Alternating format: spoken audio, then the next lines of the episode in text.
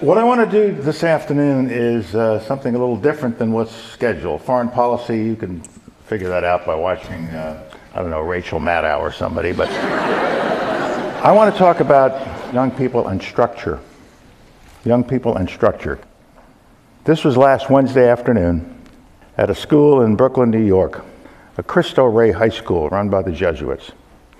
And I was talking to this group of students, and take a look at them. They were around me in three directions. You'll notice that almost all of them are minority. You'll notice that the building is rather austere. It's an old New York school building, nothing fancy. Still have old blackboards and whatnot. There are about 300 kids in this school, and the school's been going now for four years, and they're about to graduate their first class. 22 people are graduating, and all 22 are going to college. They all come from homes where there is, for the most part, just one person in the home, usually the mother or the grandmother, and that's it. And they come here for their education and for their structure. Now, I had this picture taken, and it was put up on my Facebook page last week. And somebody wrote in, Why does he have him standing at attention like that? And then they said, But he looks good. He does look good because kids need structure. And the trick I play in all of my school appearances is that when I get through with my little homily to the kids, I then invite them to ask questions. And when they raise their hands, I say, Come up. And I make them come up and stand in front of me. I make them stand at attention like a soldier. Put your arm straight down to your side. Look up. Open your eyes. Stare straight ahead. And speak out your question loudly so everybody can hear. No slouching, no pants hanging down, none of that stuff. You know, and this young man, his name is, uh, last name is Cruz, he loved it. And It's all over his Facebook page and it's going viral. and so, so people think, you know, I'm being unkind to this kid. No, we're having a little fun. And the thing about it, I've done this for years. The younger they are, the more fun it is. When I get six and seven year olds in a group, I have to figure out how to keep them quiet. You know, they'll always start yakking. And so I play a little game with them before I make them stand at attention. I say, now listen, in the Army, when we want you to pay attention, we have a command. It's called at ease. It means everybody be quiet and pay attention, listen up. Do you understand? Uh huh, uh huh, uh huh. Let's practice. Everybody start chatting. And I let them go for about 10 seconds. Then I go, at ease! yes, General, yes, General. Try it with your kids, see if it works, you know. I don't think so. But anyway, it's a game I play, and it comes obviously from my military experience. Because for the majority of my adult life, I worked with young kids, teenagers with guns, I call them. And we would bring them into the Army. And the first thing we would do was to put them in a environment of structure, put them in ranks, make them all wear the same clothes, cut all their hair off so they look alike. Make sure that they are standing in ranks. We teach them how to go right face, left face so they can obey instructions and know the consequences of not obeying instructions. It gives them structure. And then we introduce them to somebody who they come to hate immediately, the drill sergeant. And they hate him. And the drill sergeant starts screaming at him and telling him to do all kinds of awful things. But then the most amazing thing happens over time.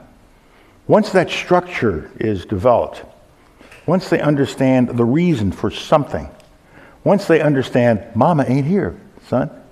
You know, I'm your worst nightmare. I'm your daddy and your mommy.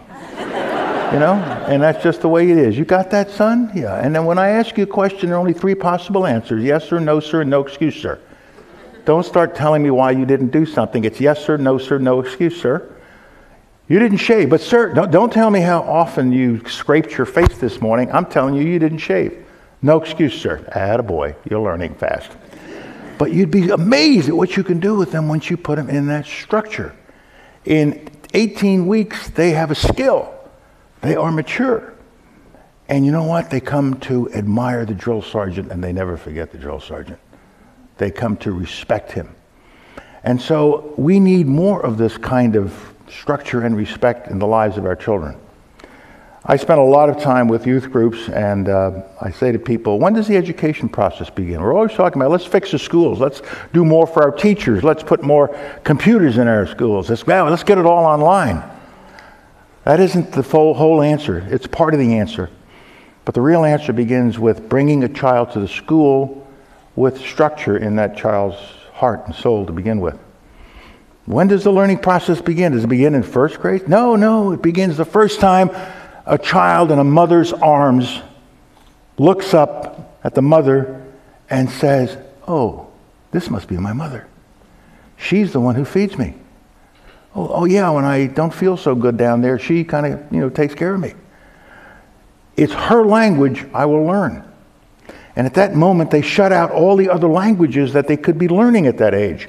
But by three months, they've, that's her. And if the person doing it, whether it's a mother or grandmother, whoever's doing it, that is when the education process begins. That's when language begins. That's when love begins. That's when structure begins. That's when you start to imprint on the child that you are special. You are different from every other child in the world. And we're going to read to you. A child that has not been read to is in danger when that child gets to school. A child who doesn't know his or her colors, who doesn't know how to tell time, doesn't know how to tie shoes, doesn't know how to do those things, and doesn't know how to do something that uh, goes by a word that was drilled into me as a kid mind, mind your manners, mind your adults, mind what you're saying. This is the way children are raised properly. And I watch my own young grandchildren now come along, and they're much to the distress of my, my children, they are acting just like we did. You know, you imprint them. Uh, and that's what you have to do to prepare children for education and for school. And I'm working all the energy I have to sort of communicate this message that we need preschool, we need Head Start, we need prenatal care. The education process begins even before the child is born. And if you don't do that, you're going to have difficulty. And we are having difficulties in so many of our communities and so many of our schools where kids are coming to first grade and their eyes are blazing. They got their little knapsack on and they're ready to go.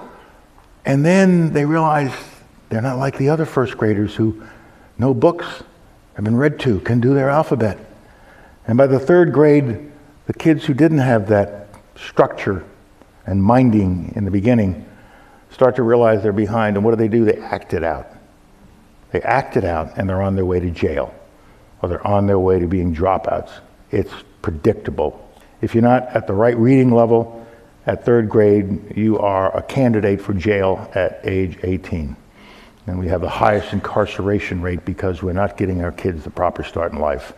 The last chapter of my book is called The Gift of a Good Start gift of a good start. Every child ought to have a good start in life. I was privileged to have that kind of good start. I was not a great student. I was a public school kid in New York City, and I didn't do well at all. I have my entire New York City Board of Education transcript from kindergarten through college. I wanted it when I was writing my first book. I wanted to see if my memory was correct. My God, it was. Straight C everywhere. And I finally bounced through high school, got into the City College of New York with a 78.3 average, which I shouldn't have been allowed in with. And then I started out in engineering, and that only lasted six months. and then I went into geology, rocks for jocks. This is easy. then I found ROTC. I found something that I did well and something that I loved doing.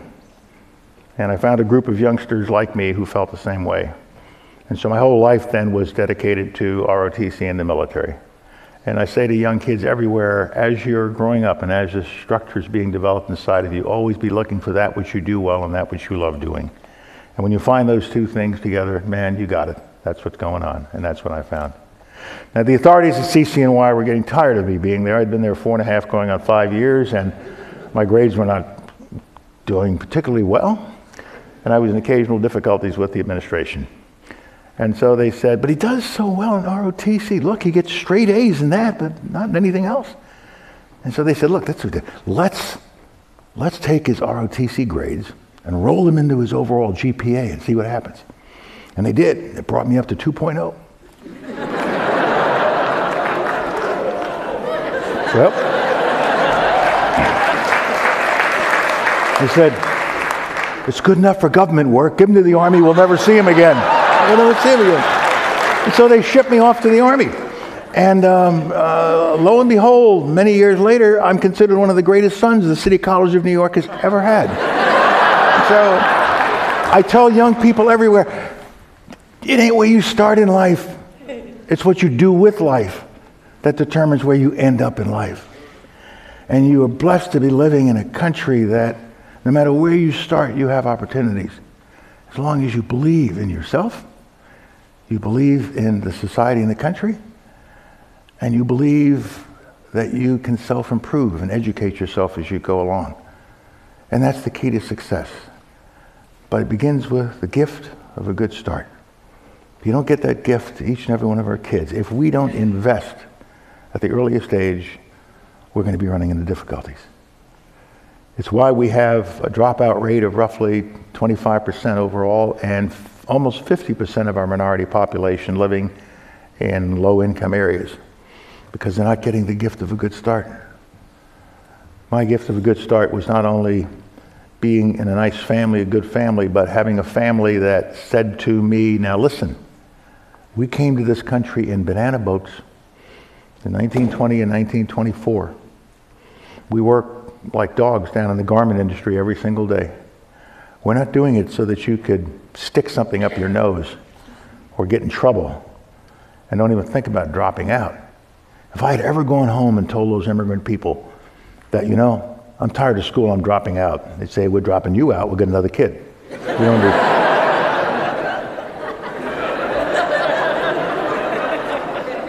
They had expectations for all of the cousins in the extended family of immigrants that lived in the South Bronx. But they had more than just expectations for us. They stuck into our hearts like a dagger, a sense of shame.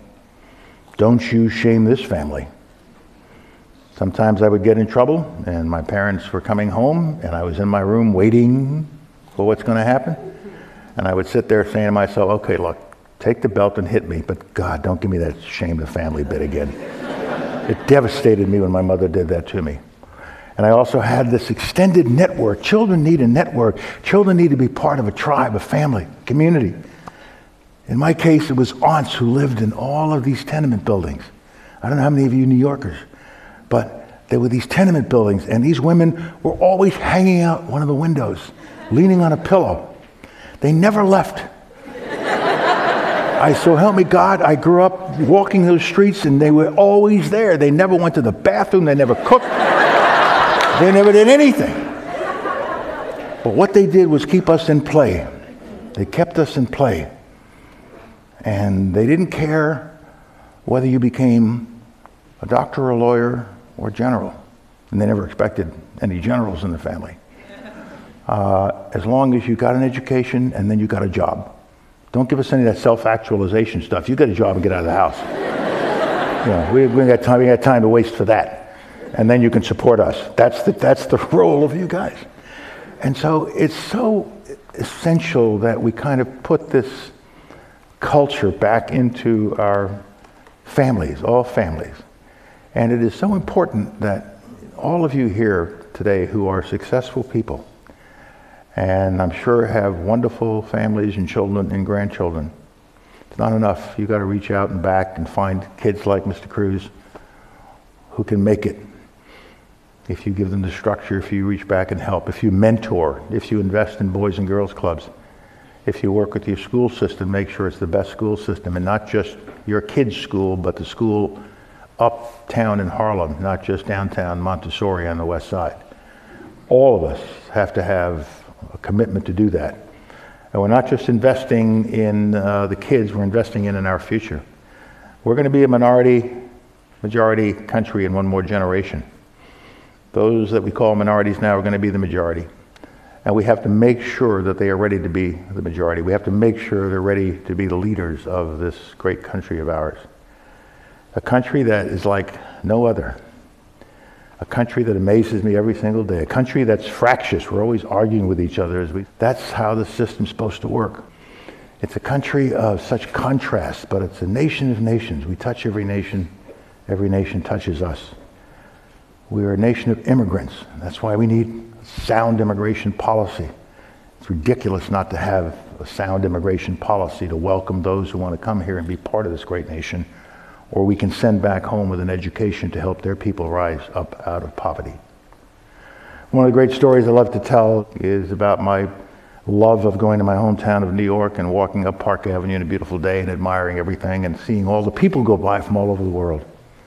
But what I always have to do is stop at one of the corners and get a hot dog from the immigrant pushcart peddler. Gotta have a dirty water dog. and no matter where I am or what I'm doing, I gotta do that. I even did it when I was Secretary of State. I'd come out of my suite at the Waldorf Astoria. I'd be walking up the street, and I would hit around 55th Street looking for the immigrant pushcart peddler. In those days, I had five bodyguards around me, and three New York City police cars would roll alongside to make sure I didn't get it. Nobody whacked me while I was going up Park Avenue. And I would order the hot dog from the guy, and he'd start to fix it, and then he'd look around at the bodyguards and the police cars. I've got a green card. I've got a green card.